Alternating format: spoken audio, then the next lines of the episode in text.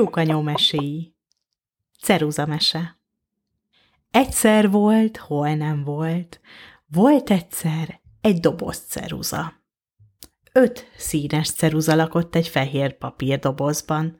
Ültek a bolt polcán, és azon sóhajtoztak, hogy őket senki sem fogja megvenni. Véletlenül ugyanis a zoknik mellé tették őket, és nem a többi írószer közé. Gondolj csak bele, mondta a piros ceruza.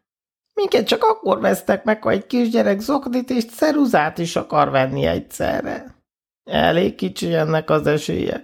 Nézd meg, itt ülünk már hetek óta, és senki még csak meg se fogott minket. Ám ebben a pillanatban egy kisfiú állt meg a polc előtt.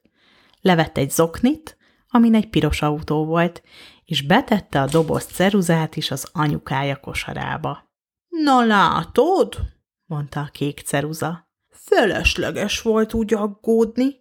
Végül minden ceruza gazdára talál.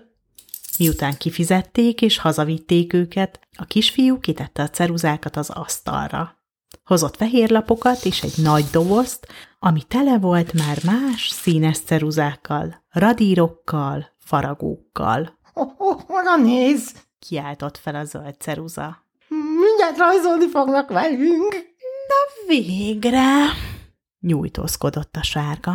Már azt hittem, megbarnulok itt unalmamban. És a kisfiú rajzolni kezdett. Egy nagy, piros autót rajzolt, fekete kerekekkel. Színezte, színezte, színezte az autó oldalát, és egyszer csak elkopott a piros hegye. Jaj, most mi lesz? Siránkozott a piros ceruza.